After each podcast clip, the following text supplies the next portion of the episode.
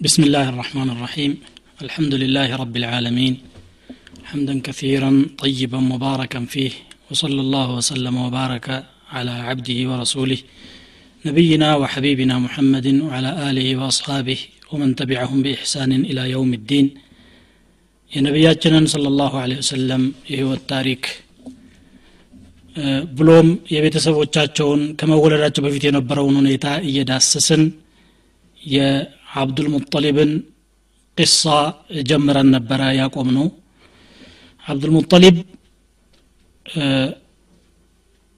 ዘምዘምን ያገኘ ጊዜ ቁረይሾች ለእኛ ይገባናል ብለው እንደተፈታተኑት ባለፈው ፕሮግራም ዳሰናል። መጨረሻ አላህ ስብሓን ወተላ አንዳንድ ተአምር አሳይቷቸው ከአቋማቸው እስከ ተመለሱ ድረስ። በዚህ ወቅት አብዱልሙጠሊብ አንድ ነዝር ወይም ስለት ተሳለ አላህ አስር ወንድ ልጆችን ከሰጠኝ አንዱን አርደዋለሁ አለ። በጃሂልያው አስተሳሰብ ማለት ነው። ልጅን ቀርቶ ማንንም ያለ ኃጢአቱ ማረድ የተከለከለ መሆኑ የሚታወቅ ቢሆንም በኢስላም በዚያን ጊዜ ወህይ ከመምጣቱና ማህበረሰቡ ከነበረበት ድንቁርና ከመውጣቱ በፊት ስለነበረ እንደ ቁም ነገር አድርጎ ቆጠረውና ይሄንን ተሳለ አላህ ስብሓን ወተላ ደግሞ አስር ወንድ ልጆችን ሰጠው። እንዲህ በብቸኝነት እንደ ተንገላታ ሁሉ አላህ ይህን ያክል ልጅ ከሰጠኝ ቃሌን መፈጸም አለብኝ ብሎ ያስብና ከአስር ልጆቹ መካከል የመጨረሻውና በጣም የሚወደው አብዱላህ ነው። የነቢያችን ስለ ላሁ ወሰለም አባት አስሮቹ መካከል እጣ ይጥላል እጣ ሲጥል አብዱላህ ላይ ታርፍበታለች። እንግዲህ ነድሬ መፈጸም አለብኝ በእጅጉ የምወደው ልጄ ቢሆንም ምንም ማድረግ አልችልም ብሎ ልጁን እጁን ይዞ ወደ ካዕባ ወሰደው። እጣ ከመጣሉ በፊት አስሮቹንም ልጆች አነጋግሮ እንዲህ አይነት ስለት አለኝ ከመካከላችሁ አንዱ ላይ መድረሱ አይቀርም ምን ያህል ፍቃደኞች ናችሁ ብሎም አነጋግሯቸው ሁላቸውም ፍቃደኛ እንደሆኑ ገልጸውለት ነበር አብዱላህም ይህንን ሀሳብ ከተስማሙት አንዱ ስለነበረ አባትየው ይዞት ወደ ካዕባ ሊያርደው ሲወስደው ቁረይሾች ተሰባስበው ሲያበቁ በፍጹም አታደርገውም። ስለት ቢኖርህም ሌላ ተለዋጭ ይፈለጋል እንጂ ይሄ መደረግ የለበትም አሉ። በተለይ ደግሞ የአብዱላህ የእናቱ ቤተሰቦች በኑ መክዙም የሚባሉት የአብዱላህ እናት ፋጢማ ቢንቱ አምር እብኒ ዓኢድ ሚን በኒ ሙራህ ናት። እነሱ ሲከለክሉት ምን ማድረግ አለብኝ ታዲያ? ምን አማራጭ ታመጡልኛላችሁ? ብሎ በሚያነጋግራቸው ጊዜ በጅዳ አካባቢ አንዲት ጠንቋ ያለች አሉ። ችግር ሲያጋጥማቸው እንደ መፍትሄ የቆጥሩት የነበረው የጃሂልያው ማህበረሰብ ጠንቋይን ሄዶ ማማከር ነበር። ጠንቋያ ዘንድ ሄዶ ሲያበቃ ሲያማክራት ዛሬ አልመጣልኝም ማለት የሚያነጋግራት ጅን ነገር ነበራት። ሰይጣን የሚጠጋት ነገ ብትመጡ ይሻላል ብላ ሸኘቻቸው። በማግስቱ መልሶ ሲሄድ የችግራችሁን መፍትሄ አገኘሁት። አብዱላህና አስር ግመል መካከል እጣ ማጣጣል አለብህ።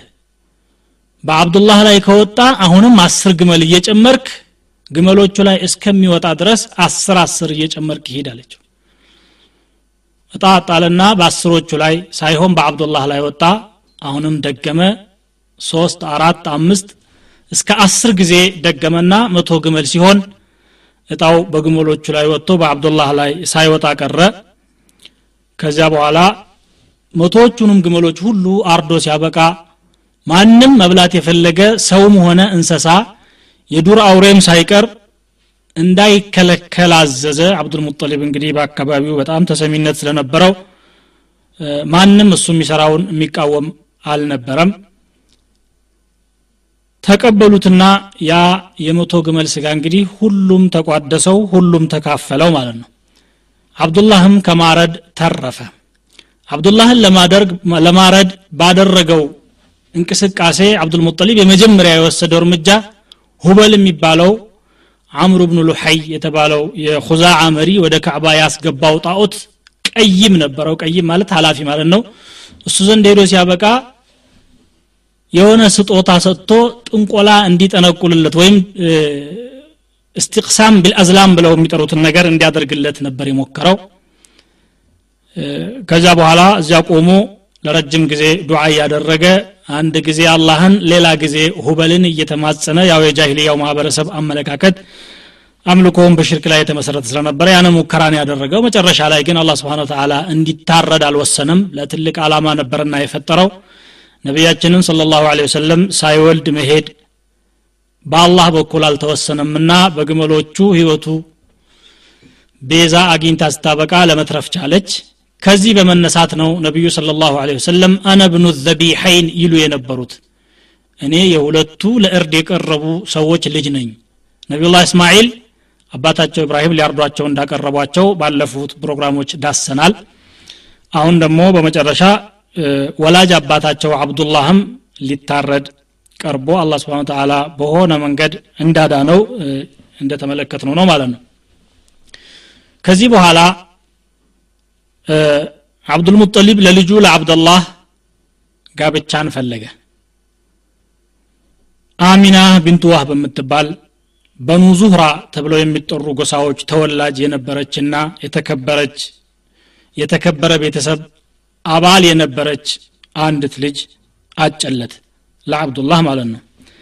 አሚና የነቢያችን ስለ ላሁ ወሰለም እናት ከነቢያችን ስለ ላሁ ወሰለም አባት ጋራ የሚገናኙበት የዘር ሀረግ አለ።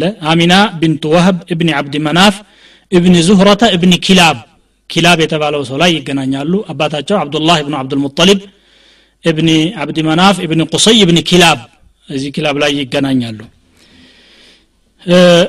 አሚናን መረጠላቸውና ለአብዱላህ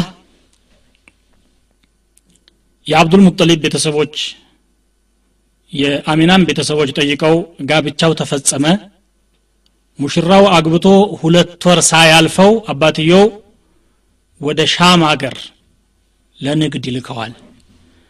ወይንም ወደ መዲና እህል እንዲገዛላቸው የምታሩ ለሁም ይላል። የመዲና ሰዎች የሚያመርቱት ነገር ስላልነበራቸው በንግድ ላይ የተመሰረተ ህይወት ስለሚመሩ ለቀለባቸውም ከውጭ የሚያስገቡትን ነገር ነበር የሚጠቀሙትና አብዱላህን ላኩ። አብዱላህ በዚያን ወቅት የሀያ አምስት አመት ወጣት ነበሩ የነቢዩ ስለ ላ ሰለም አባት። በአንዳንድ ዘገባዎች ወደ ሻም ሳይሆን ወደ መዲና ነው የሄዱት። መዲና ሲደርሱ ድንገተኛ በሽታ አጋጠማቸውና እዚያው ሞቱ የሚል ሲሆን በሌሎች ዘገባዎች ደግሞ አይደለም። ወደ ሻም ሲሄዱ መዲና አርፈው ከዚያም ወደ ሻም ደርሰው ሲመለሱም በድጋሚ መዲና እንዳረፉ በምላሽ ነው እዚያ የሞቱት ይላሉ። አላ ኩል ሓል አብዱላህ መዲና ከደረሱ በኋላ ህይወታቸው አለፈችና አናቢቀቱ ልጃዕዲ ተብሎ የሚጠራ የአያታቸው ዘመድ ታዋቂ የአረብ ገጣሚ ነበረ። እሱ ቤት ነው እንዳረፉ ያለፉት። በሀያ አምስት ዓመታቸው የነቢያችን ስለ ላሁ ወሰለም አባት አብዱላህ ከዚህ ዓለም ተነጠሉ። አብዱላህ የሞቱት ነቢዩ ስለ ላ ሰለም ከመወለዳቸው በፊትና ገና እናቲቱ እንደ ጸነሰች ነው የበርካታው የታሪክ ሊቃውንቶች አባባል ሲሆን አይደለም ከተወለዱ በኋላ በሁለት ወር ነው የሚሉም አሉ። የተለያዩ ዘገባዎች ናቸው ያሉት። አክሰሩ ሪዋያት ግን ከመወለዳቸው በፊት ነው አብዱላህ የሞቱት። እንግዲህ ስንመለከት ታሪኩን ስናስተውለው አላህ ስብሓን ወተላ ነቢዩን ስለ ላ ሰለም ለመውለድ ብቻ ብሎ የፈጠራቸው ይመስላል። ያቺ ዓላማ ከተሳካች በኋላ እንቀضት ሐያቱ ዓብድላህ ብን ዓብድልሙጠሊብ ህይወታቸው ተጠናቀቀች ከአን አላህ አዘ ወጀል የቁሉ እንተሀት ሙሂመቱክ የአንተ የስራ ድርሻ ተጠናቋል የሚባሉ አይነት ይመስላል። አሚና ከአብዱላህ ጋር የሰመረና አስደሳች የሆነ ህይወት ለመምራት አስበው ከሻም ወይም ከመዲና ይመለሱልኛል ብለው እየጠበቁ እያለ የአላህ ቀደር ደግሞ ሌላ ሆነና ባለቤታቸውን አጡ። መላው ቤተሰብም አዘነ። አሚና የተለያዩ ግጥሞችን እየገጠሙ عبد الله زكروا. عفا جانب البطحاء من آل هاشم وجاور لحدا خارجا في الغماغم.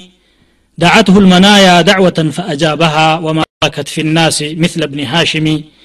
عشية راحوا يحملون سريره تعاوره أصحابه في التزاحم. فإن تك غالته المنايا وريبها فقد كان معطاء كثير التراحم.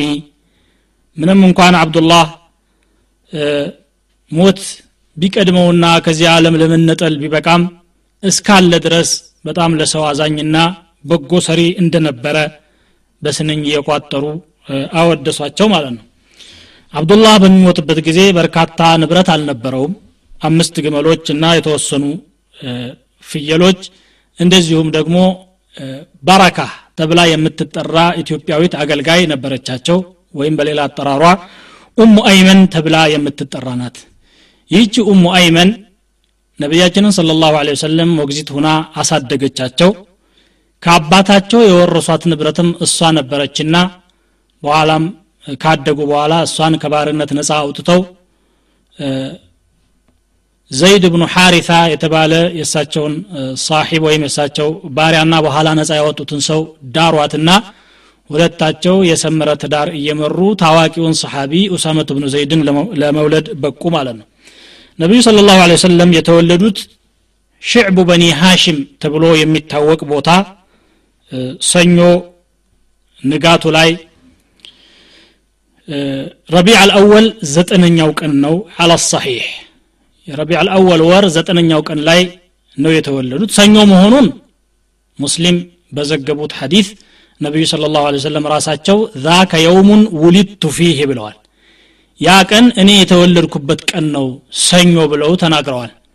ሰኞ ደግሞ የስነ ፈለክ ሊቃውንቶች ወደ ኋላ ታሪኩን ሲመረምሩት በዚያን አመት የነበረው በዘጠነኛው ቀን መሆኑን ነው ያረጋገጡት። ግን እዚህ ላይ ከረቢዕ አልአወል ሁለተኛው ቀን ነው የተወለዱት የሚሉ ዘገባዎችም አሉ። አይ ሁለተኛው ሳይሆን አስራ ሁለተኛው ነው። በአብዛኛው የሚታወቀው አስራ ሁለተኛ ነው። የመውሊድን በዓል የሚያከብሩ ሰዎችም አስራ ሁለተኛውን ቀን ነው እያከበሩ ያሉት። ስምንተኛ ነው የሚልም አለ። ላኪን ሰሒሕ ለዚ ቱአይድሁ ልአድላ በማስረጃ የሚጠናከረው ነቢዩ ስ ስለም የተወለዱት ረቢ አልአወል ዘጠነኛውን ቀን መሆኑን ነው ማለት ነው። አፕሪል 20 ወይም 21 ወይም August 23 571 ዓመተ ልደት ላይ ነበረ የእሳቸው መወለድ የተከሰተው። ይሄ ደግሞ የሐበሻ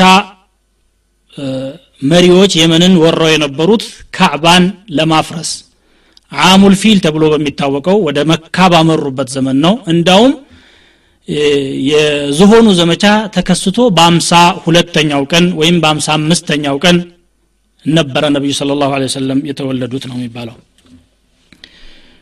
ወዲያው እሳቸው እንደተወለዱ እናታቸው በጣም ተደሰቱና ለአብዱልሙጠሊብ በፍጥነት መልእክተኛ ላኩ። አብዱልሙጠሊብም በጣም ተደስተው ቶሎ ብለው መጡና ወደ ቤት ገቡ። ልጁን ይዘው ሲያበቁ በቀጥታ ወደ ካዕባ ሄዱ። በካዕባ እየጠወፉ አንዳንዴም ካዕባ ውስጥ እየገቡ እንቅስቃሴ አድርገው ሲያበቁ በረጅሙ ዱዓ አደረጉ። አላህን ለመኑ። ይህንን ልጄን ለቁም ነገር አብቃልኝ ለትልቅ ነገር የሚበቃ አድርግልኝ ብለው አላህን ለመኑ ሙሐመድ የሚል ስያሜም ሰጧቸው ሙሐመድ የሚል ስም በአካባቢው አይታወቅም ነበረ በአባቶቻቸውም ሆነ በአያቶቻቸው ሙሐመድ የሚባል ስም አልነበረም ግን አብዱልሙጠሊብ አጋጣሚ አላህ ስብሓን ወተላ ይሄንን ኢልሃም ሰጣቸው አስታወሳቸውና ሙሐመድ የሚል ስም አወጡ ያልተለመደ የማይታወቅ ስም እንዴት ሙሐመድ ብለህ ልጠራው ቻልክ ብለው ስጠይቋቸው ረጀውቱ አን የሕመደሁ ላሁ ፊ ሰማ ወአህሉ ልአርድ ፊ ልአርድ አሉ አላህ በሰማዩ የምድር ሰዎችን በምድር ያወድሱት ዘንድ ተስፋ አድርጌ ነው። ስመጥርና ተወዳጅ አላህም ዘንድ ሰውም ዘንድ የሚወደድ ልጅ እንዲሆንልኝ ተስፋ በማድረግ ይህንን ተመኘቼ ነው ሙሐመድ የሚል ስም የሰጠሁት ብለው አያትየው አብዱልሙጠሊብ ተናገሩ። በሰባተኛው ቀናቸውም ገረዟቸው። ይሄ ስምም እንግዲህ ታወቀ ማለት ነው። ከዛ እንግዲህ እናታቸው እያጠቡ አሳደጓቸው ከእናታቸው ሌላ ደግሞ ስወይባ ትባል የነበረች አንዲት ባሪያ የአቡ ለሀብ ባሪያ ናት። አቡ ለሀብ የነቢያችን ስ ሰለም አጎት ነው። መስሩሕ የሚባል ልጅ ነበራት። እሱን እያጠባች ነቢያችን ስለ ሰለም መወለዳቸውን ስትሰማ በቀጥታ መጣችና እሷም አጠባቻቸው። ከእናታቸው ስለ ላሁ በኋላ በቀጥታ እንግዲህ የጡት እናታቸው ሱወይባ ናት ማለት ነው ሱወይባ ደግሞ ከሳቸው በፊት ሐምዛንም አጥብታ ነበር። ሐምዘት ብን አብዱልሙጠሊብ አጎታቸውን ከሳቸው በኋላ ደግሞ አቡ ሰለመተ ኢብኑ አብድልአሰድ የሚባል ሰሓቢም አጥብታለች። ሁለታቸውም ሰሓቢ ለመሆን ደግሞ በቁ ማለት ነው። ኡሙ አይመን የተባለችው ኢትዮጵያዊት የአባታቸው ባሪያ የነበረችውና በኋላ እሷ ነፃ ያወጧት በረከቱ ልሐበሽያ ነቢያችንን ስለ ላሁ ወሰለም ተንከባክባ አሳድጋቸዋለች በአንዳንድ ዘገባ እንደመጣው ኡሙ አይመነ ኡሚ ባዕደ ኡሚ ከወላጅ እናቴ በኋላ እናት ካለችኝ ኡሙ አይመን ናት ብለው ነቢዩ ስለ ላሁ ወሰለም እንደተናገሩ ተዘግቧል። ዘይድ ብኑ ሐሪፋንም ዳሯት። ኡሳመት ብኑ ዘይድን ወልዳ ከዛ በኋላ እሷም ነቢዩ ስ ሰለም ንቡዋን ካገኙ በኋላ አብራ ተቀብላ ወደ መዲና ሂጅራ ሂዳ እሳቸው ከዚህ ዓለም ከተነጠሉ ከአምስት ወር በኋላ ነው የሞተችው። እስካሉ አብራቸው የነበረች እንግዲህ እንደ እናት ሆና ያሳደገቻቸው እሷ ናት። እንግዲህ በዚህ ሁኔታ ያሉ አረቦች አንድ ባህል ነበራቸው። ያ ባህላቸው ምንድን ነው ገጠሬዎቹ ወደ ከተማ ይመጡና የከተማ ነጋዴና ሀብታም ልጆችን ህፃናትን ወስደው ሲያበቁ አገራቸው እያጠቦ ያሳድጋሉ። ከተሞቹ ደግሞ ወደ ገጠር ልጆቻቸውን ለመላክ ይፈልጋሉ። ገጠሬዎቹም ከከተሜዎቹ ገንዘብ ለማግኘትና ኑሯቸውን ለመደጎም ሲሆን የከተማዎቹ ሰዎች ደግሞ ልጆቻቸው ከከተማው ጫጫታና ከከተማው መጥፎ ነገር ርቀው ሲያበቁ ተፈጥሮን አላህ እንደፈጠራት እየተመለከቱ እንዲያድጉና ቋንቋቸውንም እንዲያበለጽጉ አረበኛውን በትክክል እንዲያውቁት። ምክንያቱም የከተማ ቋንቋ ቅይጥ ነው ሁልጊዜ የተለያዩ ህዝቦች ስለሚመጡበት። ይህን አላማ በማድረግ ወደ ገጠር ይልኩ ነበረ ሐዋዚን የሚባሉ ጎሳዎች ወደ ሙደር ዘራቸው የሚመለስ ጎሳዎች በርካታ ሴቶች በኑ ሳዕድ እብኒ በክር እብኒ ሐዋዚን ከሚባሉ ዝርያዎች ወደ መካ ይመጣሉ። መካ መጥተው ሲያበቁ ህፃናትን ፍለጋ ሁላቸውም የሀብታሞችን ልጆች ይወስዳሉ። ነቢዩ ስ ሰለም አባታቸው የሞቱ አያታቸው የሚያሳድጓቸው ህፃን ስለነበሩ እሳቸው የቀረቡላቸው ሴቶች ሁሉ ይሄ ህፃን ምን ያደርግልናል? ማዛ ተፍዓሉ ኡሙሁ ወጀድሁ? አባቱና እናቱና አያቱ ምን ይጠቅሙናል ብለን ነው እሱን የምናሳድገው? እያሉ ሁላቸውም ጥለው ይሄዳሉ። ሐሊመቱ ሳዕድያ የምትባል ሐሊማ ቢንቱ አቢ ዙአይብ ይህን ልጅ ሌሎች እንደመለሱት ሁሉ ትመልስና ሌላ ስትፈልግ ውላ ሁሉም አግኝቶ ወደ ማረፊያቸው ሲመለሱ እሷ ባዶ እጇን ትመለስና ባሏ ጋር ይነጋገራሉ። ባሏ አቡ ከብሻ ተብሎ ይታወቃል ሰውየው። ከዚያ ሄዳ አስታበቃ ያንኑ የቲም ልጅ ተስማምታ ይዛ ትመጣለች። አገራቸው ማለት የነኚህ የብኑ ሰዕድ አካባቢ በጣም ድርቅ ያጠቃውና እንስሳቶቻቸው በጣም የከሱ ልጆቻቸውም እናቶቻቸው እንኳ ጡት የማይወጣቸው የተሰቃዩ ህዝቦች ነበሩ። ልጇ ሲያለቅስ ነው የሚያድረው የሚጠባው አጥቶ። ነቢዩ ስ ሰለም ህፃን ሆነው ይዛ መጥታ ስታበቃ ማረፊያዋ ከደረሰች በኋላ ቀኝ ጡቷ ለሳቸው ስትዘረጋ ጠቡ። ፈአቅበለ አለይህ ተድይ ቢለበኒን ከሲር አለች። ጡቴ በርካታ ወተት ይዞ ተገኘ አለች። እንኳን እሱን ቀርቶ የራሴ ልጅም የዛለት ጠባና ሳያለቅስ ሌሊቱን አደረ ትላለች። የመጣንባት መጓጓዣ አህያችን ከሰው ሁሉ ወደ ኋላ እየቀረች ስታቸግረኝ ነበረ። አንዲት ግመልም የምትታለብ ያረጀች ግመል ነበረችኝ። እሷም ጠብታም አልነበራት። ለማንኛውም ብቻ የተገኘን ነገር እንጠቀማለን ብለን እሷን አጓጉዘን ጓደኞቻችንንም እያስቸገርን ነበር የምንጓዘው ብላ ራሷ እንደተናገረችው ሐሊመቱ ሳዕድያ በኋላ ያን ልጅ ከተቀበለች በኋላ ሁኔታዎች ሁሉ እየተፍታቱላት አደረችና ጠዋት ወደ ሀገራቸው ሊመለሱ ጉዞ ሲጀምሩ አህያዋም በፍጥነት ትጓዛለች። ግመሊቱም ትንቀሳቀሳለች። ሰዎችን ሁሉ ጥላ እየሄደች ታስቸግራቸዋለች። አብረዋት የነበሩት ጓደኞቿ ኢርበዒ አለይና የብነተ አቢ ዙአይብ ቀስ አርገሻዥን እንጂ አንቺ ሴትዮ ምን ነው በሩጫ እኳ አንገላታሽን። አለይሰት ሀዚህ ሒማረኪ ለቲ አተይቲ ቢሃ ያው ይዘሻት የመጣሸው አህያ አይደለች እንዴ? ሌላ ቀይረሻል ምን ነው አንገላታሽን? በላ ህየ ህየ እሷስ እሷው ናት። ግን የሆነ ነገር አለ። ወላሂ እነ ለኪ ለሸእነን አሏት። የሆነ ነገር አለች አንቺ። ምን እንዳለ አይታወቅም። አቡ ከብሻም የእሷ ባለቤት ሁኔታውን ሲያይ ተዓለሚ ያ ሐሊማ ለቀድ አኸዝቲ ነሰመተ ሙባረከ። ልታውቂው የሚገባው የተባረከ ልጅ ነው ያዝሽው ይህንን ወቂ አላት ወደዚያ ወደ አገራቸው ተመለሱ። ወደ አገራቸው ከተመለሱ በኋላ ደግሞ እረኞቻቸው ፍየሎቻቸውን ይዘው ሲሰማሩ በአካባቢው ያሉ ፍየሎች የደረቁና ሚላስ የሚቀመስ ያላገኙ የተጎሰቋቀሉ የከሱ ናቸው። የእሷ ፍየሎች ማታ ሲመለሱ ጡታቸው ሞልቶ ሰውነታቸውም ሆዳቸው ጠግቦ ይታያሉ። ሲያልቡም ብዙ ያልባሉ ጎረቤቶቹ ሁሉ በጣም ይገረማሉ። ፍየል ጠባቂዎቻቸውን አላ ተርዐውነ አላ ተስረሑነ ሐይث የስረሑ ራዒ ቢንቲ አቢ ዙአይብ የሐሊማ ፍየል ጠባቂ ወደሚሰማራበት ሂዳችሁ አትሰማሩም? እንደ እናንተ ደረቅ በደረቅ ነው የምትሄዱት? የእሷ ይኸው ጠግበው ይመጣሉ። ጡታቸውን በወተት ሞልቷል። ፈየርጅዕነ ሽባዓን ሉበነን ሑፈለን ምንድን ነው እናንተ እያሉ እስከሚሏቸው ድረስ ይሄ ተከሰተ? እንግዲህ ነቢዩ ስ ሰለም እሷ ዘንድ በዚህ ሁኔታ የእሷም ኑሮ እየተሻሻለ በረካ አላህ እየሰጣት አባትየውም ተደስቶበት ቤተሰቡም የተለየ ሁኔታ እያዩ ሁለት አመት አሳለፉ። ከወላጅ እናታቸው ተነጥለው እዚች ሞግዚቷና አጥቢዋ እናታቸው ዘንድ ማለት ነው። በፍጥነት ያድጋሉ ሰውነታቸውም ለውጥ ያሳያል ሰዎች ይገረሙባቸዋል። በዚህ ሁኔታ እያሉ ግን አንድ አዲስ ነገር ተከሰተ። ሐሊማ ከእህቶቹ ጋር ይህንን ህፃን ልጅ እንዲጫወት አንዳንድ ጊዜ ከቤት ታወጣዋለች። አንድ ቀን ሸይማ የተባለች የጡት እህታቸው ጋር ወጥተው እያለ በቅርብ ርቀት የሆነ ሁለት ሰዎች ይመጡና ህፃኑን ይይዙታል መሬትም ላይ ያስተኙና ሰውነቱን ደረቱን ሰንጥቀው ሲያበቁ ከውስጡ የሆነ ነገር አውጥተው እንደገና አሽገው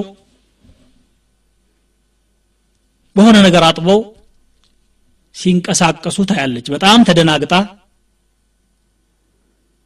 አብረው ያሉ ፍየል ጠባቂዎችም ተደናግጠው ወደ እናቲቱ እየሮጡ ኢነ ሙሐመደን ቀድ እቅቲል ቀድ ሱሪዕ ሙሐመድ ተገደለ። በቃ አለቀለት እያሉ መርዶ ለማርዳት ወደ ሐሊማ ሲመለሱ ነቢዩ ስ ሰለም ከዛ ከወደቁበት ቦታ ብድግ ብለው ሰውነታቸው ብቻ ትንሽ ቀየር ብሏል ወደ ሐሊማ ይመጣሉ።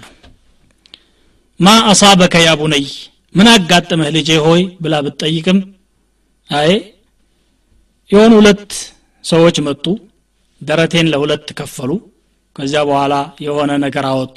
ሃذا ሐظ ሸይጣን ሚንከ ይሄ የሰይጣን ድርሻ ነው ከሰውነቱ ውስጥ መውጣት አለበት አሉና በዘምዘም ውሃ አጥበው ሲያበቁ ሕክማና ኢማን ሞልተውበት ደረቴን አሽገው ሄዱ።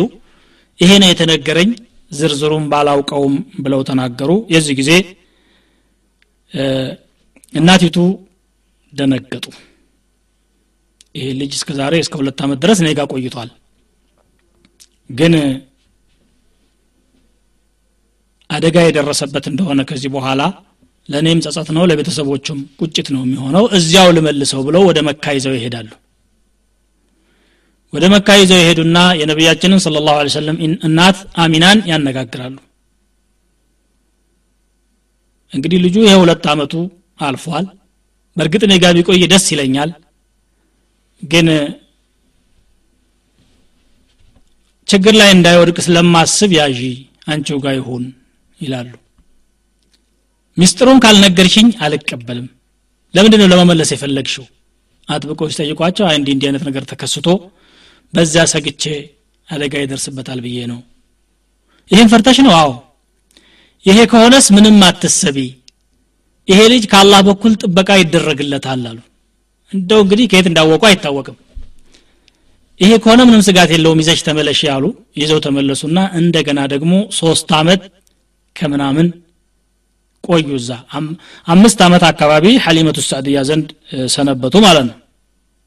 ከዚህ ደርስ ወይም ከዚህ ታሪክ የምንቀስማቸው ሁለት ወይም ሶስት ቁም ነገሮች አሉ። አንደኛው አንድ ሰው ይሄ ይሻለኛል ብሎ ራሱ ስለመረጠ ብቻ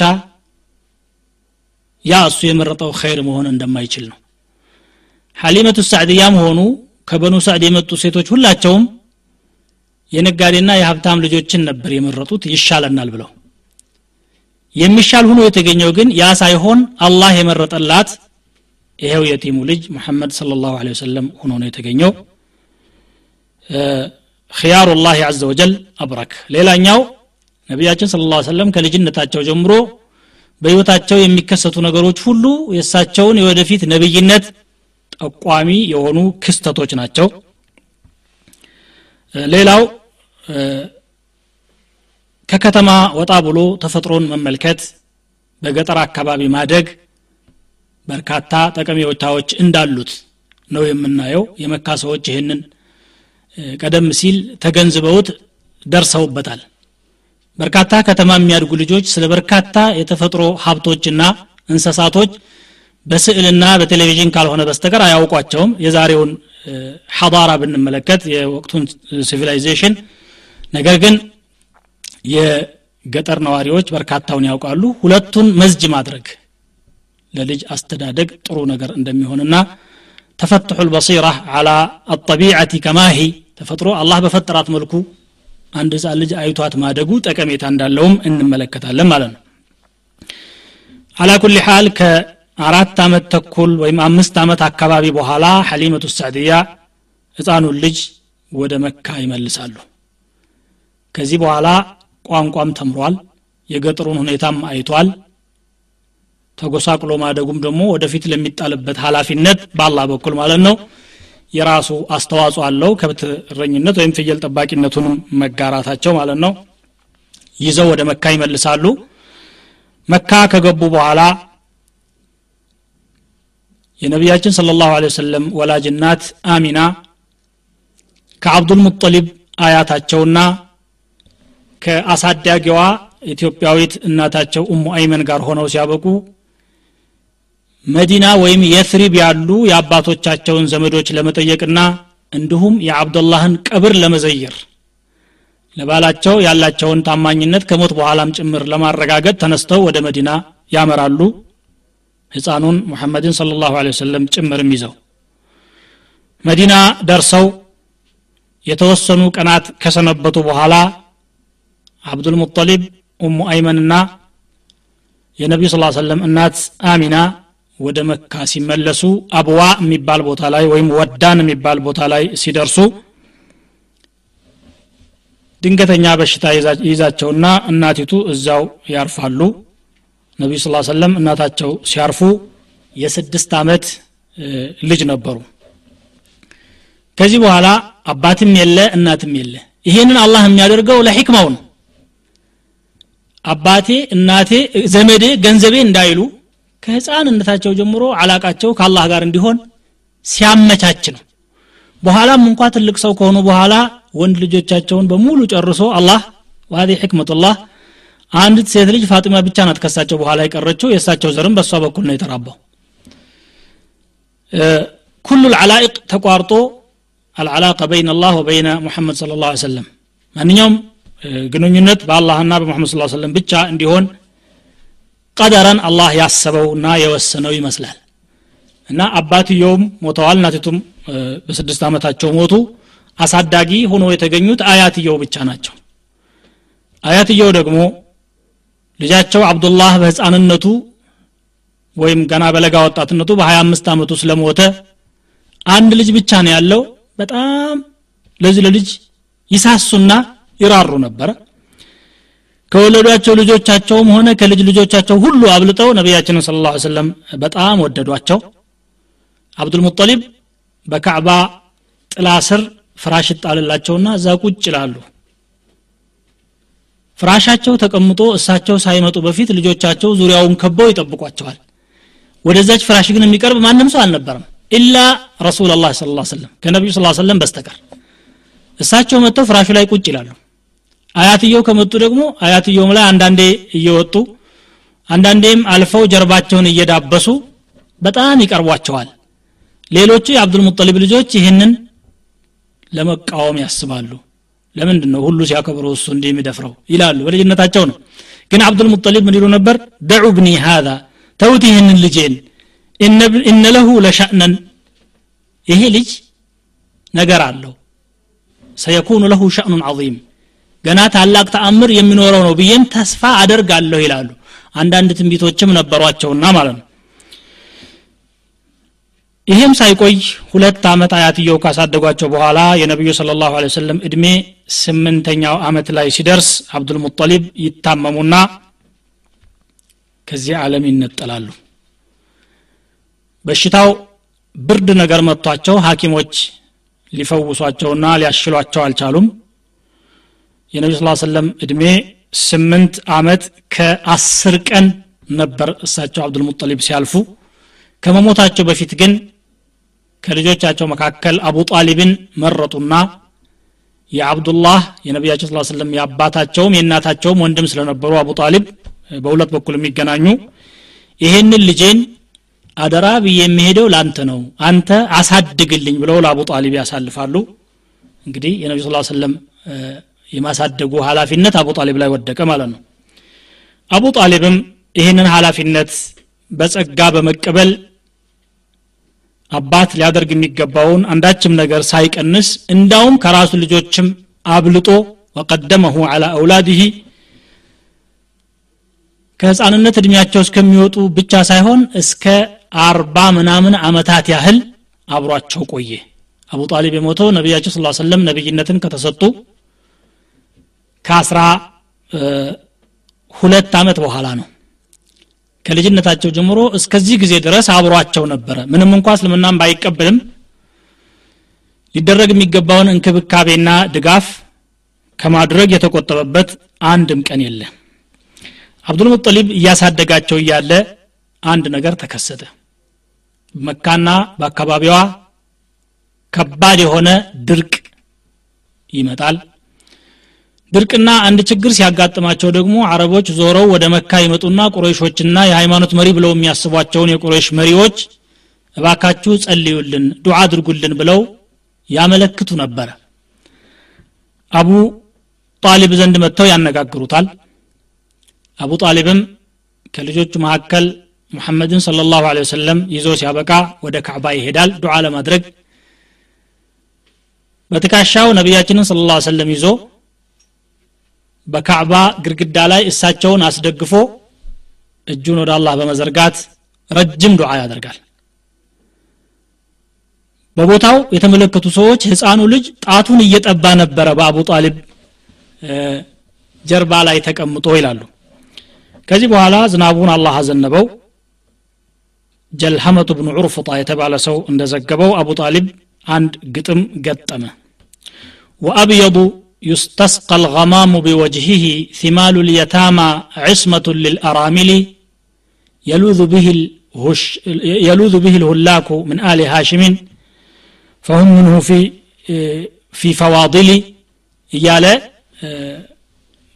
በሱ አማካኝነት ዝናብ የሚገኝበት ምናምን ያለ እሳቸውን አወደሳቸው አላ ኩል ሓል ጥሩ በሆነ መልኩ ተንከባክቦ አሳደጋቸውና እድሜያቸው አስራ ሁለት ዓመት ይደርሳል።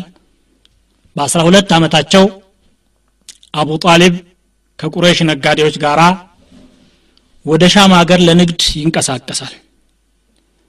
እሱ ሲነሳ ከአቡ ጣሊብ ለመነጠል በጣም ከበዳቸው ነቢ ስ ሰለም በልጅነታቸው። እንደሱ የሚሆንላቸውም ሰው ስለሌለ አለቀሱ።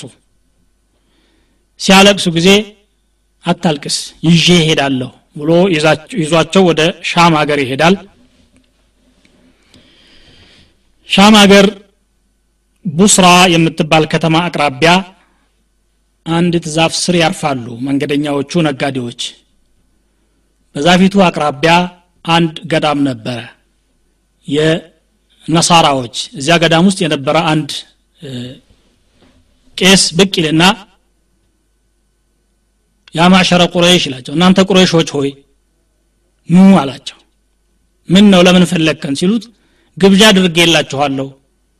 ለግብዣው ሁላችሁም እንድትሳተፉ ጥሪ አደርግላችኋለሁ። ማንም ሰው እንዳይቀር ይላቸዋል። እንዴ ዛሬ ደግሞ እንዴት አሰብከን? እኛ ከመካ ተነስተን ወደ ሻም ስንሄድ ዛሬ መጀመሪያችን አይደለም። ብዙ ጊዜ ነው በዚህ የምናልፈው። ዛሬ ለምን አሰብከንና ልታስተናግደን ፈለክ ብለው ሲጠይቁት ደስ ሲለኝ ላስተናግዳችሁ አሰብኩ። ምን ችግር አለው? አሚልቱ ለኩም ضያፋ ፈሕضሩ ኑ ሁላችሁም አላቸው ሁላቸውም ተነስተው ሲያበቁ ወደዚያ ወደ እሱ ግብዣ ቦታ ሲሄዱ ነቢ ስ ሰለም ልጅ ስለሆኑ አንተ እዚህ ተቀመጥና እቃ ጠብቅ ብለዋቸው ይሄዳሉ። ሁላቸውንም ተመለከተና ያ ማዕሸረ ቁረይሽ ላ የተኸለፈነ ሚንኩም አሐድ ማንም ሰው ከእናንተ ተነጥሎ እንዲቀር አልፈልግም ሁሉም ይምጣል አይ ሁላችንም መተናል እኮ አንድ ህፃን ልጅ ብቻ ነው የቀረው እሱም ይምጣል የፈለገውም ይህንን ህፃኑ ልጅ ስለነበረ ማለት ነው ሰውየው ጅርጂስ ይባላል ወይም በሒራ አራሂብ ተብሎ ይጠራል ስሙ። ነቢዩ ስ ሰለም ሲመጡ ትኩር አድርጎ ተመለከታቸውና ለብቻ ገለል አድርጎ አንዳንድ ጥያቄዎችን ጠየቃቸው። ብዙ ነገር ካንተ እያወቅኩ ነው ያለሁት ግን በጀርባህ በኩል አንድ ነገር ማየት እፈልጋለሁ። ትፈቅድልኛለህ? አላቸው። ካተሙ ንቡዋ የሚባል በጀርባቸው ያለ ምልክት አላቸው ያንን ለማየት ፈለገ። እሱ በመጽሐፉ ወደፊት የሚመጣው ነቢይ ትንቢት በትክክል ተምሮ ስለነበረ ያንን በተጨባጭ ለማረጋገጥ ነው የጠየቃቸው። ከቁረሾች ጋር ይሄም ህፃን መምጣቱን ያወቀበት ምልክት እብኑ ሂሻም አስቲራ በተባለው መጽሐፋቸው ላይ እንደ ዘገቡት ዛፎች ሱጁድ ሲያደርጉለት ከርቀት ተመልክቻለሁ ይሄ ደግሞ ለነብይ እንጂ እንደማይሆን አውቅ ያለሁኝ ይላል። ዘገባውን ሼክ አልባኒ ሰሒሕ ነው ብለውታል።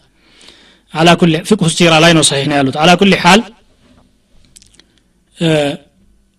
ነቢ ስ ሰለም አነጋገሩት ብዙ ጥያቄ ጠየቃቸውና ለዚህ ለልጅ በጣም ቅርብ ዘመድ ከእናንተ መካከል ማን ነው ብሎ ሲጠይቅ ማን ነው አቡ ጣሊብ እኔ ነኝ አሉ። ማዛ የኩኑ ሀዘ ልወለዱ ምንክ ይሄ ልጅ ለአንተ ያለው ቀረቤታ ምን ያህል ነው ብሎ ሲጠይቃቸው ሁወ ብኒ ልጄ ነው አሉት። ልጅህማ አይደለም አለ። የዚህ ልጅ እናትና አባት በህይወት አይኖሩም። እንዲህ በምን አወቅ በእርግጥ የወንድሜ ልጅ ነው። እኛ በመጽሐፋችን የተማርነው ነገር ስላለ ወደፊት የሚመጣ ነብይ አለ ተብሏል። ይሄ ልጅ ሳይሆን እንደማይቀር ብዙ ምልክቶችን አግኝቻለሁ። ወደ ሻም ሀገር ይዘህ አትሂድ። ቡስራ የምትባለው ከተማ የዛን ጊዜ በሩም ግዛት ስር ያሉ አረቦች መናገሻና ዋና ከተማቸው ነበረች። ቡስራም አታድርሰው ምክንያቱም እዛ አካባቢ የሁዶች ስላሉ የሁዶች እንዳይጠናወቱ ትሰጋለሁ የሆነ ሰው ጋር እሱን ወደ መካ መልሰውና አንተ ንግድህን ነግድ እኔ የምሰጥህ ምክር ይሄ ነው አለና ተቆጣው። አቡ ጣሊብም የዚህን ሰው ምክር በመቀበል ነቢዩን ስለ ላሁ ወደ መካ መልሰው ራሳቸው ንግዳቸውን ወደ ሻም ሀገር ቀጠሉ በኋላም ተመለሱ ማለት ነው። ይሄ አንድ እንግዲህ ተአምር ነው። እድሜያቸው አስራ አምስት አመት ሲሞላ በአንዳንድ ዘገባዎች ደግሞ ሀያ አመት ሲሆን حرب الفجار ተብሎ የሚታወቅ ጦርነት ተከሰተ። حرب الفجار ማለት የግፍ ጦርነት ማለት ነው። من الفجور ይሄ ጦርነት የተከሰተበት ሁኔታ ኑዕማን ብኑ ልሙንዚር የሚባል የሻም አገር ማነው የኢራቅ ንጉስ ነበረ።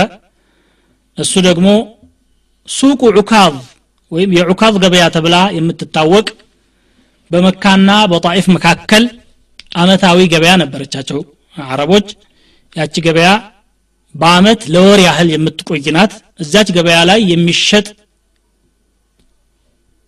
እቃ ይልካል የኢራቁ ንጉስ።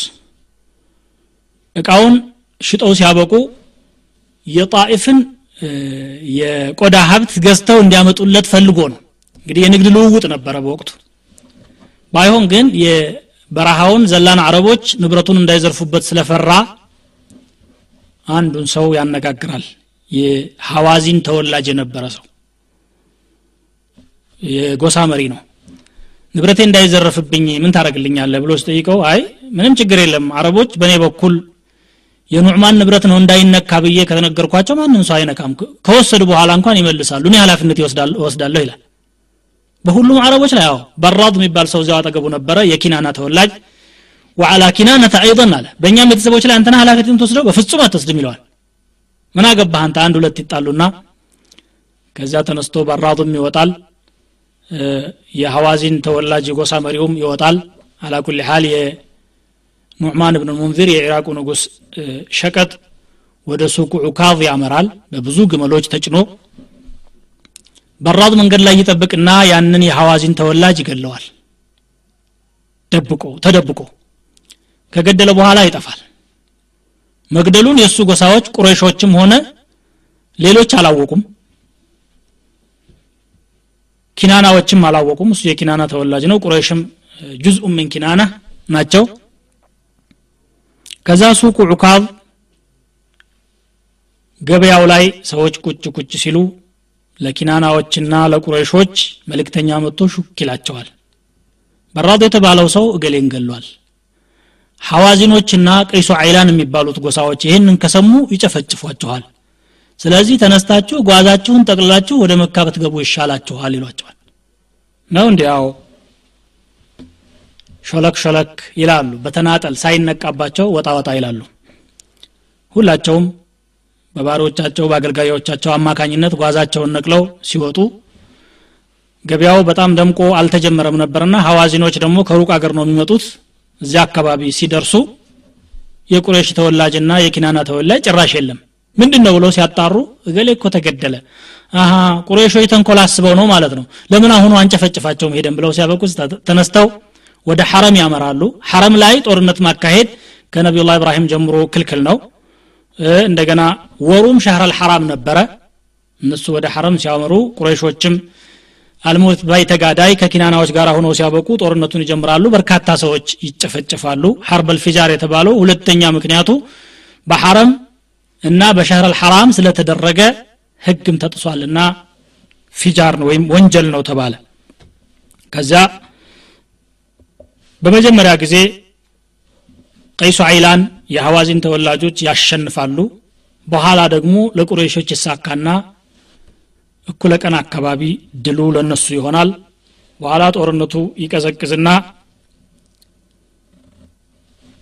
አንድ የቁረይሽ ተወላጅ ተነስቶ ሀሳብ አለኝ ብሎ በጩኸት ይናገራል። ሁሉም ጋብ ጋብ ያደርጉና ይጠያየቃሉ። ምንድን ነው ያሰባችሁት?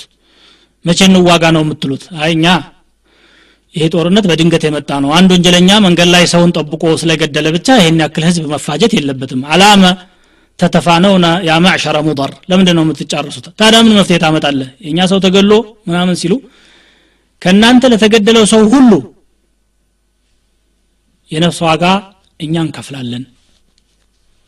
ከእኛ በኩል የተገደለውንም እንምራችኋለን።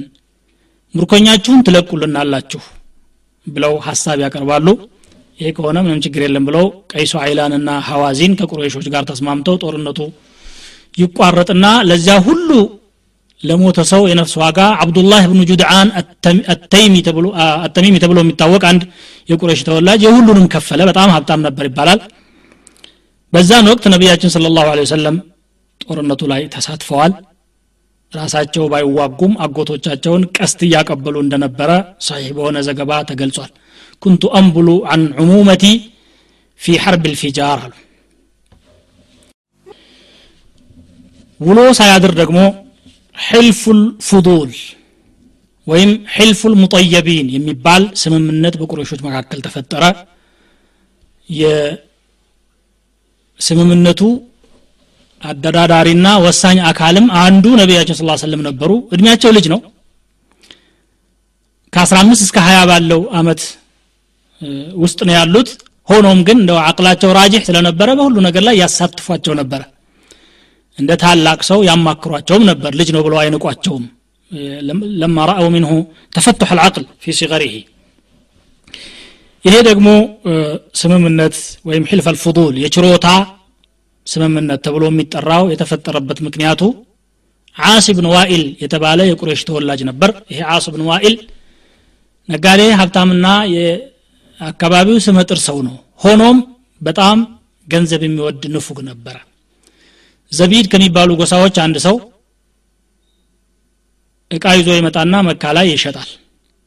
አስ ብን ዋኢል መጥቶ እኔ ልግዛ ይለዋል። እሺ ግዛኝ ገዝቻለሁ ብሎ ሸቀጡን አግበስብሶ ወደ ቤቱ ካስገባ በኋላ ዋጋውን አልከፍልም ይላል። ረባክህ ክፈለኝ አልከፍልም። ከሌላ ቦታ ነው የመጣው ሰውየው ማስገደድ አቅም የለውም የተለያዩ ሰዎችን ሄዶ ቢያነጋግርም መን የእኹዙ ለከ ሐቀከ አን ልዓስ ከሱ ላይ ያንተን ሐቅ ነጥቆ የሚያመጣ ማንን ታገኛለህ? እሱ ማን ይናገረዋል አሉ። ሰማይ አይታረስ ንጉሥ አይከሰስ የሚባለው አይነት ነገር ነው። ቀማ ዘረፈ ምን አደረገ አይጠየቅም። እሱን እኛ መናገር አንችልም ይላሉ። ሰውየው ከዚያ ተነስቶ አቡ ቁበይስ የተባለ መካ ያለ ተራራ ላይ ይወጣና ድምፁን ከፍ አድርጎ ያንጎራጉራል يا آل فهر لمظلوم بضاعته من بين مكة ንብረቱ ተቀምቶ የቀረ ስደተኛ ሰው የምትረዱት መቼ ነው? ልታከብሩ የሚገባው ደሃና ችግረኛን ነው ወይስ ጥጋበኛና ጉልበተኛን የሚል ሐሳብ የያዘ ግጥም ያንጎራጉራል። ያንን የሰሙ ቁረይሾች ልባቸውን የነካቸውና በጣም ይቆረቆራሉ።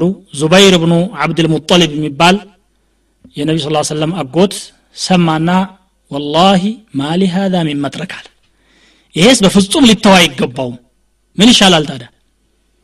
እንዲህ አይነት ነገር በተፈጠረ ቁጥር ዝም የምንል ከሆነማ አገር ጠፋ ማለት ነው። እንነጋገር ይልና ሄዶ በኑ ሐሽምን የራሱን ዘመዶች መጀመሪያ ያናግራል። ቀጥሎ በኑ ልሙጠሊብን ያናግራል። ቀጥሎ በኑ አሰድ በኑ ዙህራ በኑ ተይም የሚባሉ በኑ ተይም ብን ሙራ ሌሎ ሁሉንም የቁረሽ ተወላጆች ዋና ዋናቸውን ያነጋግርና አንድ ነገር እናድርግ። እዚች ከተማ ውስጥ እዚች ሀገራችን ውስጥ ሰው ከተበደለ በዳውን አንቆ በግድ ከእጁ ላይ ፈልቅቆ ሲያበቃ ለተበደለው ሐቁን የሚመልስ አንድ አካል ማቋቋም አለብን። እንወያ ይላል። እዚህ ውይይት ላይ ነቢዩ ስ ስለም ራሳቸው ተሳተፉ። መጨረሻ ውይይቱ በስምምነት ተጠናቀቀና ሒልፉል ፉዱል የችሮታ ስምምነት ወይም ሕልፉል ሙጠይቢን የሚባል ስምምነት ተስማሙ ከዛ በኋላ አስብን ዋኢልን ሄደው አስገድደው የዚህን የዘቢድይ ንብረት ወይም የሸቀጡን ዋጋ አስከፈሉት ነቢዩ ስ ሰለም ነቢይነት ከተሰጡ በኋላ ምን ይላሉ ለቀድ ሐضርቱ ፊ ዳሪ ዓብድላህ ብን ጁድዓን ሕልፈን ለው ዱዒቱ ኢላ ሚትሊህ ፊ ልእስላም ለአጀብቱ አሉ አብዱላህ ብን ጁልአን ቤት አንድ ስምምነት ሲደረግ ተሳትፍ ያለሁኝ ተመሳሳይ ነገር ዛሬ በኢስላም ቢኖር እንኳን ጥሪ ከተደረገልኝ አልቀርም። ጥሩ ከመሆኑ አኳያ እንዲህ ብለው አዳነቁት። የዚህ ክስተትም ተሳታፊ አንዱ ነቢዩ ስለ ላሁ ነበሩ ማለት ነው። ይሄ ስምምነት ከጃሂልያው አስተሳሰብ ጋራ በፍጹም ተቃራኒ ነው። ጃሂልያ ለጉልበተኛ ብቻ የሚፈርድ ስርዓት ነው። ነገር ግን አልፎ አልፎ ምንም እንኳ ጃሂልያ ቢበዛ ጥሩ አሳቢና ለተበደለ ሰው ተቆርቋሪ ሰዎች ከሰው መካከል መቶ በመቶ እንደማይጠፉ የሚጠቁም ነገር ነው።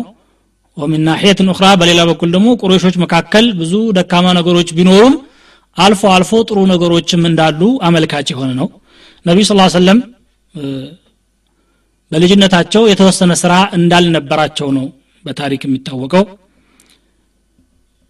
ሁለት ስራዎች ብቻ ተዘግበዋል። አንዱ በሐሊመቱ ሰዕድያ አጠገብ እስከ አምስት ዓመት ድረስ ባደረጉት ቆይታ በህፃንነታቸው ፍየል ይጠብቁ እንደነበረ ይነገራል። ሌላኛው ደግሞ መካ ከገቡ በኋላም ኩንቱ አርዓሃ አላ ቀራሪጠ ሊአህሊ መካ የተወሰኑ ቂራጦች ማለት የወርቅ ሽርፍራፊዎች እየተከፈሉኝ ለመካ ሰዎች ፍየል ጠብቅ ነበረ ብለዋል። ፍየል እየጠበቁ እንዲያድጉ አላህ ያደረገውም ፍየሎች ደካማዎች ናቸው እንደገና ደግሞ ቅልብልቦች ናቸው አስቸጋሪዎች ናቸው። ፍየልን ሲያሳ አድርጎ ጠብቆ ማሳደግ የቻለ ነው መንከባከብ የቻለ ሰው ህብረተሰብን ለማሳደግም አይቸግርም ስለዚህ በርካታ ነቢዮች ፍየል በመጠበቅ አድገዋል ነቢዩላ ሙሳ አለህ ሰላም ይህንን አድርገዋል። ያው በቁርአን የተገለጸ ታሪክ ነው ወደ መድየን በሄዱ ጊዜ ነቢዩላ ሙሳ ይጠብቁ ነበረ። የሹዓይብ ወይም የዛ የረጁለን ሳሌሕ የደጉ ሰው ሁለት ሴት ልጆች ፍየሎቻቸውን ለማጠጣት ተቸግረው ባሉበት ሰዓት ምን ሆናችሁ ነው እዚህ ቆማችሁ ብሎ ሲጠይቋቸው ላ ነስቂ ሐታ ዩስዲር ሪዓኡ ወአቡና ሸይኹን ከቢር። ሁሉም እረኞች አጠጥተው ካበቁ በኋላ እንጂ እኛ እኮ ማጠጣት አንችልም አባታችን ሽማግሌ ነው እኛ ሴቶች ነን ሲሉ ሁኔታው አሳዝኗቸው ፍየሎቻቸውን አጠጡላቸው። ከዛ በኋላም የዛ የረጁለን ሳሌሕ አማች ሆነው አስር ዓመታትን እንዳሳለፉና በኋላ ነብይነት እንደተሰጡ ሱረቱ ልቀሰስ ላይ የነቢዩላህ ሙሳን አለ ሰላቱ ወሰላም ታሪክ ሲናገር ቁርአን ተርኮታል። ነቢያችንም ስለ ላሁ ወሰለም በወጣትነታቸው ለተወሰነ ጊዜ ፍየል እየጠበቁ ይኖራሉ። በዚህ ከኖሩ በኋላ ሀያ አምስት ዓመት እድሜያቸው ሲሆን አጎታቸው አቡ ጣሊብ ያነጋግራቸዋል። ልጄ ሆይ ከዚህ በኋላ አንተም ራስህን የምትችልበትና ለወገንም ጭምር የምትረዳበት ጊዜ እየቀረበ ነው።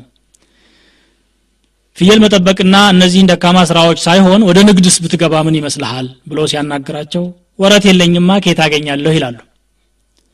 ወረት ያላቸው ጉልበት የሌላቸው ሴቶች በከተማው ሞልተዋል እነሱን አነጋግረን ስናበቃ ከእነሱ ወስደህ አንተ በጉልበትህ እነሱ ደግሞ በወረታቸው ንግድ ብትጀምሩ ችግር የለውም። ይሄን ምን ይመስልሃል ብለው ሲያናግራቸው ከተሳካ መልካም ነው ብለው ኸዲጃን ያነሳሉ።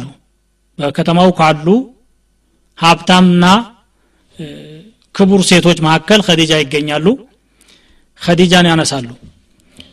ኸዲጃን ታዲያ ለዚህ ጉዳይ ማን ያናግራታል እንዲሁ ሀሳቡን ተለዋውጠው ድምዳሜ ላይ ሳይደርሱ ይለያያሉ።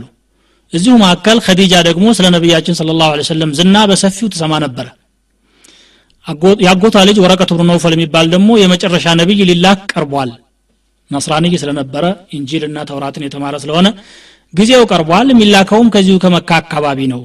እስቲ እንጠብቀዋለን እያለም ይነግራት ስለነበረ አክላቃቸው ስነ ምግባራቸው ትሁትነታቸው ታማኝነታቸውን ስትሰማ ገንዘቤን ለማንም ወንድ እየሰጠሁኝ ንብረቴ እየባከነ ያለው። ይሄ ልጅ ግን ታማኝ ነው ይባላል። እሱ ጋር ብነግድ እንዴት ነው? ጥሩ አይደለም እንዴ ብላ ታስብና ሰው ትልክባቸዋለች። እሳቸው ያሰቡት ነገር በእሳቸው ጥያቄ ሳይሆን በእሷ ጥያቄ ሀሳቡ ቀረበላቸው። ምን ችግር አለ? መልካም ነው ብለው ይቀበላሉ። ለሌሎች ከምከፍለው እጥፍ አድርጌ ከፍልሃለሁኝ አራት ግመል ከነጭነቱ ሰጥሃለሁኝ አሁን ሂደህ ከመጣህ ሻም አገር ብላ ትነግራቸዋለች። እሺ ብለው የእሷን ሸቀጥ አሰባስበው የእሷን ግመሎች ጭነው መይሰራ የሚባል የእሷ ባሪያ ጋራ ተነስተው ወደ ሻም ሀገር ያመራሉ። መንገድ ላይ መይሰራ ሁኔታቸውን ሲከታተል የተለየ ነገር ያጋጥመዋል። ባረፉበት ቦታ ሁሉ ዳመና ያጠላቸዋል። በተንቀሳቀሱ ሁሉ መዘላ ሁኗቸው ዳመና ይሄዳል። ይሄን ያያል። ለመግዛት ከገቡ በርካሽ ይገዛሉ ይሳካል ሲሸጡ ደግሞ ያተርፋሉ። ይህንንም ያያል። ይህ ሰውዬ ምን አይነት የተባረከ ሰው ነው? ሁሉ ነገሩ የተሳካ ነው እሳ እያለ እየተገረመ ከሻም ሀገር ከነቢዩ ስ ሰለም ጋር ተያይዘው ወደ መካ ይመለሳሉ። መካ ኸዲጃ ረዲላሁ አንሃ ዘንድ ይገባና ሸቀጡንም አስረክቦ ስለ እሳቸው ያየውን ታሪክና ተአምር ሁሉ በዝርዝር ይነግራታል። ኸዲጃ በኑ ተሚም ከሚባሉ ጎሳዎች አንድ ሰው አግብታ ሁለት ወንድ ልጆችን ወልዳ ባሏ ሞቶባት ሌላም ባል ሳታገባ የምትኖር ሀብታም ሴት ነበረች። ቁረይሾች በሙሉ ታላላቅ የሚባሉት ሁሉ እሷን ለማግባት ሀሳብ አቅርበው ሁሉንም እንቢ ብላለች። የእሳቸውን ታሪክ ስትሰማ ግን እሳቸውን ለማግባት ቀልቧ ያስባል። ስታስብ ለመጠየቅ እንግዲህ ሴቶች በተፈጥሮ ያፍራሉ። ዘዴ ሰራች። ዘዴ በእነሱ በሴቶች ዘንድ እንግዲህ የታወቀ ነው። ነፊሳ የምትባል ጓደኛ ነበረቻት። ነፊሰቱ ቢንቱ ሙነቢህ ብን ልሐጃጅ የምትባል ትጠራትና ታማክራታለች። እኔ መሐመድን ላገባ ፈልግ ነበረ ግን እንዴት እንደማነጋግረው መንገዱን አላገኘሁትም። ምን ይመስልሻል? ስትላት ይህንንማ እኔ አደርገዋለሁኝ። ምን ችግር አለው? ትላታለች። እንዴት አድርገሽ? ለእኔ ተዩ ሄዳ ነቢዩን ስለ ላሁ ወሰለም ሀለከ ፊ ዘዋጅ አለቻቸው። ለምን አታገባም አንተ? ጋብቻ ትፈልጋለህ? ብላ ስጠይቃቸው ገንዘብ የለኝ በምን ላግባ ይሏታል። ወኢዛ ዱዒተ ኢላ ማልን ወጀማል ወደ ገንዘብም ወደ ውበትም ብጠራህሳ ምን ትላለ ይሄማ ተገኝቶ ነው እንዲህ አሏት። ከዲጃን አግባ አለቻቸው። ቁረሾች ሁሉ ትላልቆቹ ሀብታሞቹ ባለጸጋዎቹ ጠይቀዋት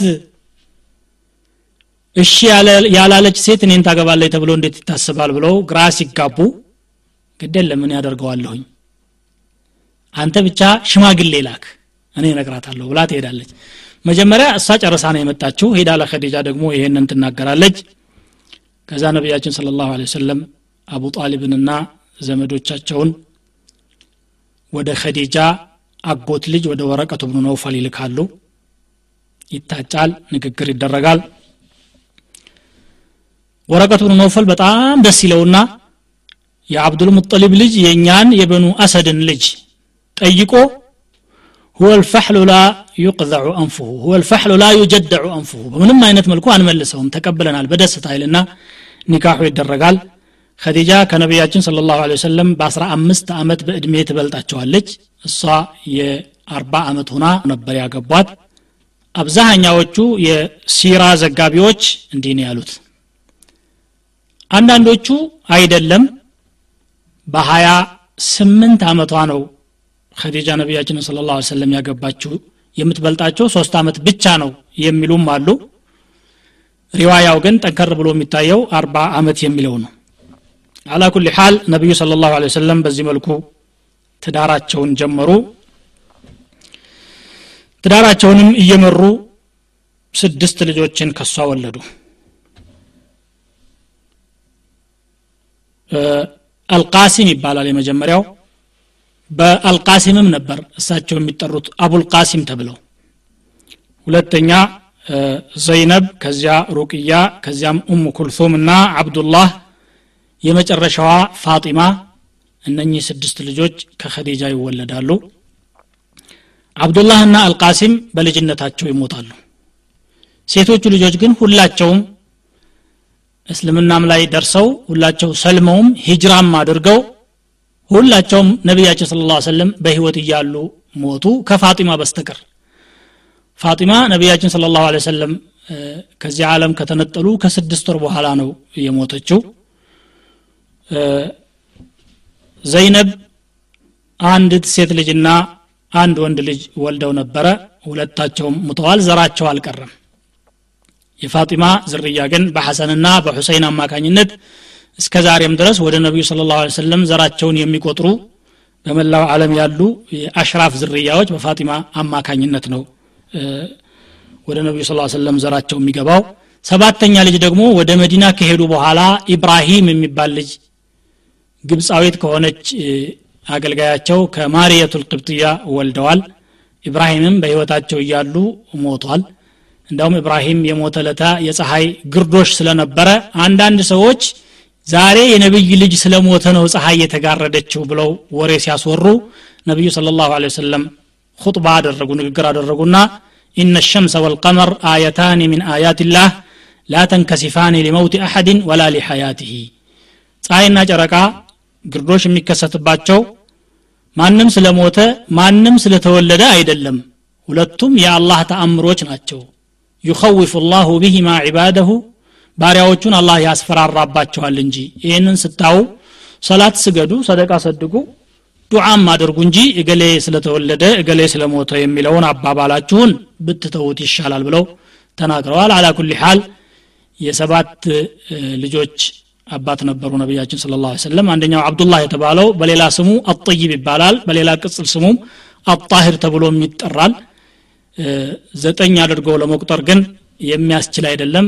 ይህንን ያልተገነዘበ ሰው ብቻ ነው እንደ ዘጠኝ አድርጎ የሚቆጥረው። ሰባት ናቸው የነቢዩ ስ ሰለም ልጆቻቸው። እንግዲህ እድሜያቸው ሰላሳ አምስት ዓመት ሲሆን ከዲጃን ካገቡ በአምስት ዓመታቸው ቁረይሾች ካዕባን ለማግባት ለመገንባት ይወስናሉ። ካዕባ ከሰው ቁመት ትንሽ ከፍ የሚል ቁመት የነበራትና ጣራም ያልነበራት ፍርስራሽ ቤት ሆና ነበረ በዚያን ወቅት። ከእስማኤል ጊዜ ጀምሮ በካዕባ ሀዲያ ይሰጡ የነበሩ እንቁዎችና ወርቆች የተለያዩ ንብረቶች ከካዕባ ውስጥ በሌቦች ይሰረቃሉ። ጣራ ስላልነበረ እንደገና ደግሞ የተለያዩ የዘመን አደጋዎች በካዕባ ላይ ይደርሱና ነቢዩ ስለ ላ ሰለም ከመወለዳቸው ከአምስት ዓመት በፊት በተለይ ኃይለኛ የሆነ ማዕበል መካን ያጥለቀልቅና ከካዕባም ላይ ግማሽ አካሏን ይወስዳል። ከዛም ጊዜ ጀምሮ ካዕባን ለመገንባት ቁረሾች ያስባሉ። ቢያስቡም ግን ፈራ ተባ እያሉ ነበረ። ይችኑ የቀረችውን ቅሪት አካሏን ብናፈርሳት ከአላህ በኩል የሆነ ነገር ይወርድብናል የሚል ስጋት ነበራቸው። ያው የኢብራሂም ሃይማኖት ነው የሚለው አክብሮቱ ጨርሶ ከውስጣቸው ስላልወጣ ነቢ ስ ሰለም 35 ዓመት ሲሆናቸው የግድ መገንባት እንዳለባቸው ይወስናሉ። ለመገንባት ደግሞ ጥሩ ገንዘባቸውን ሐላል ንብረታቸውን እንጂ ሐራምን ላለማስገባት እንደዚሁ ይወስናሉ። ይሄ የአላህ ቤት ነው። የአላህን ቤት ደግሞ ዝምተኞች ሰርተው በሚያመጡት ገንዘብ አንገነባም። በወለድ ገንዘብም አንገነባም። ሰው የዘለምነውም መቼም ከዙልም አንወጣም አንገነባም። ሐላል ገንዘባችንን ነግደን ያተረፍናትን ብቻ ነው ካዕባ ላይ ማድረግ አለብን ብለው ይወስኑና የገንዘብ መዋጮ ያደርጋሉ። ግን ማን ሄዶ ያፍርሳት? የመጀመሪያ አንድ ድንጋይ የሚያነሳ ሰው ከሰማይ መቅሰፍት ይወርድበታል እያሉ እየተጨነቁ እያለ ወሊድ ብን ሙጊራ የተባለ አንድ የቁረይሽ ተወላጅ ሀብታም የነበረ እኛ ክፉ ለመስራት አስበን አይደለም ካዕባን የምናፈርሰው ለመገንባት ነው። በጎ የሚሰራን ሰው ደግሞ አላህ አይቆጣውም። እኔ ጀምርላችኋለሁ ይልና ይወጣል አንድ ድንጋይ ሁለት ድንጋይ የተወሰኑ ድንጋዮችን ጣጥሎ ያፈርስና ይወርዳል። በሰላም ማደሩን ሲያው ወሊድ ብን ሙጊራ በሰላም ካደረ አላህ በዚህ ነገር አልተቆጣብንም ማለት ነው። ሁላችንም እንረባረብ ብለው ካዕባን ያፈርሳሉ። ሲያፈርሱ የኢብራሂም መሰረት ድረስ ይወርዳሉ ታች። እንግዲህ ከሀያ አምስት መቶ አመታት በላይ የቆየ የኢብራሂም መሰረት ነው። 2500 አካባቢ ወሰሉ ኢላ ቀዋዒድ ኢብራሂም። ከዚያ እያንዳንዱ ጎሳ የተወሰነ ሜትር ይሰጠውና የራሱን ድርሻ ብቻ ድንጋም ያሰባስ የሰው ኃይል የሚያበርክት ገንዘብ የሚያዋጣ የሚል ስለነበራቸው ሁላቸውም ተስማምተው ሲያበቁ እያንዳንዱ ጎሳ በተናጠል አንዳንድ ቦታ ድንጋይ ይቆልላል ከሩም ሀገር የመጣ ባቁም የሚባል ግንበኛ ለንግድ ብሎ በባህር ላይ ጅዳ ሲደርስ ባህር ማኑ መርከባቸው ሰጥማ እሱ ብቻ ህይወቱ ተርፎ ወደ መካ ህይወቱን አትርፎ ተጠግቶ የሚኖር ግንበኛ ነበር። እሱን ይኮናተሩታል። ግንባታው ይቀጥላል። ሐጀር አልአስወድ የሚያስቀምጡበት ቦታ ላይ ሲደርሱ ይጣላሉ የትኛው ጎሳ ሐጀር አልአስወድን ሊያስቀምጥ ነው? በኑ ሐሽምም እኛንን ካሉ በኑ መክዙም እኛ ከማናንሰን ነው ሊሉ ነው? ሁሉም በበኩሉ እኔ ነኝ የዚህ ክብር ባለቤት መሆን ያለብኝ በሚል እኔ እኔ በሚል ጦር ሊማዘዙ ይቃረባሉ በጣም አስቸጋሪ ሁኔታ ይፈጠራል። እዚህ መካከል አቡ ኡመያህ እብኑ ልሙጊራ አልመክዙሚ የተባለ አንድ ሽማግሌ ካዳመጣችሁኝ እኔ አንድ ሀሳብ አለኝ እንዳንፋጅ አንድ ዘዴ ልፍጠርላችሁ ይላቸዋል። እሺ በዚህ በመስጅዱ በር በኩል የሚመጣ የመጀመሪያ ሰው ማንም ይሁን ማን እሱ ድንጋዩን አንስቶ እንዲያስቀምጥ ወይም ሀሳብ እንዲሰጠን እንቀበልና በእሱ እንስማማ ይሉታል። የትኛውም ጎሳ ተወላጅ በዚህ እንስማማ ይላቸዋል። እሺ እሺ ጥሩ ነው ይላሉ። እየጠበቁ እያለ በዛች አካባቢ እንደ አጋጣሚ ሆኖ ነቢዩ ስለ ላሁ ወሰለም ከተፍ ይላሉ ከሩቅ ሲያዋቸው ቁረሾች ሁላቸውም ተደሰቱ። ሀዘ ልአሚን ሀዘ ልአሚን አሉ። ይሄ ታማኙ ሰውዬ እኮ ነው አሉ። አልአሚን የሚል ቅጽል ስም አውጥተውላቸው ነበርና። በቃ እንግዲህ ተቸግረን ነበረ። በዚህ በኩል የሚመጣ ሰው ችግራችንን እንዲፈታ ተስማምተናል። አጋጣሚ ደግሞ እድላችን ሆኖ አንተ ሆነሃል አንተን ሁላችንም እናምናሃለን ምን ዘዴ ታመጣልናለህ? ብለው ሲጠይቋቸው አይ እኔ የምላችሁ እስቲ ጠንከር ያለ ጋቢ አንጡ ሪዳ አንጡ አሏቸው። አመጡ። በሉ ሐጀር አልአስወድን እዚህ ላይ አድርጉ። እዚያ ላይ ቁጭ አደረጉ። እያንዳንዱ ጎሳ አንድ ጫፍ ጫፍ የያዝና የጋቢውን ዙሪያውን ክበቡና እቦታው ድረስ እናድርሰው አላቸው። ሁሉም ጎሳ ሐጀር አልአስወድን ቦታው የማድረስና የክብሩ ባለቤት እንዲሆን እድሉን ከፈቱ። ይሄ አላ ስብን ተላ የሰጣቸው ኢልሃም ነበረ።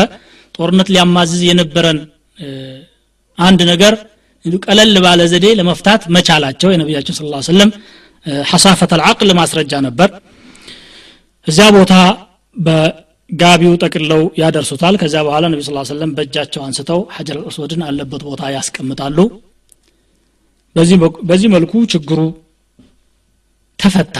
ግን ካዕባን ሲገነቡ ሐላል ገንዘብ እንጂ ላለማስገባት ወስነው ስለነበረ ያዋጡት ገንዘብ ኢብራሂም ባስቀመጡት መሰረት ካዕባን ለመገንባት አላስቻላቸውም። በስተሰሜን በኩል ሶስት ሜትር አካባቢ ቀንሰው ሲተቱ አዝሮ ይላል። ስድስት ክንድ አካባቢ ቀንሰው ሲያበቁ ካዕባን ይገነባሉ። የካዕባን በር ደግሞ ከፍ አድርገው መሀል ግንቡ ላይ ያደርጉታል። አስራ አምስት ሜትር አካባቢ ድረስ አስራ አምስት ክንድ ከምሰተ አሸረ ዚራዓን ያደርጉና ስድስት ምሰሶዎችን ሰርተው ካዕባን ገንብተው ይጨርሳሉ። ካዕባ ከፍታዋ 15 ሜትር ይሆናል። ሐጀር አልአስወድ ባለበት በኩልና በተቃራኒው ያለው ደግሞ አቅጣጫ አስር በአስር ይሆናል። ሐጀር አልአስወድ በአንድ ሜትር ተኩል ርቀት ላይ ነው ያለው ጠዋፍ ከሚደረግበት ከምድሩ ማለት ነው። በሐጀር አልአስወድ ጎን ያለውና የእሱ ተቃራኒ ደግሞ 12 12 ሜትር አካባቢ ርቀት አለው። በሁሉም አቅጣጫ ሲገነባ በዛች በቀነሷት አቅጣጫ ያለችውን የተወሰነ ከፍታ ከሁለት ማነው ሁለት ነጥብ አምስት ሜትር እስከ ሶስት ነጥብ ወይም እስከ ሰላሳ ሚሊ ሜትር ድረስ ከፍ ያለ ግንባታ ሐጢም የሚባል ገንብተው ያስቀምጣሉ። ዛሬም ድረስ አለ እንደዚያው ተቀምጦ። በካዕባ ጎን ያለው ይሄ ሐጢም የሚባለው ጁዝኡ ምን ልካዕባ የካዕባ አካል ነው። ካዕባ ውስጥ መግባት የፈለገ በሩ ባይከፈትለትም እዛች ሐጢም ውስጥ ከገባ ካዕባ ገብቷል ማለት ይቻላል ማለት ነው። ካዕባ ውስጥ መግባቱ ሱና ሙአከዳ ባይሆንም። በዚህ መልኩ ቁረይሾች ካዕባን ገነቡ ነቢዩ ስለ ላሁ ሰለም የዛን ጊዜ የሰላሳ አምስት ዓመት ወጣት ነበሩ የነበረውንም ችግር በዚህ መልኩ ፈተው ሲያበቁ ቁረይሾችን አስማምተው ሀያታቸውን በተረጋጋ ሁኔታ እንዲቀጥሉ አስችለዋቸዋል የዛሬውን ፕሮግራም እዚህ ላይ እናጠናቀቃለን ونسأل الله عز وجل أن يوفقنا لما يحب ويرضى وصلى الله وسلم وبارك على نبينا محمد وعلى آله وأصحابه وسلم وسبحانك اللهم وبحمدك أشهد أن لا إله إلا أنت أستغفرك وأتوب إليك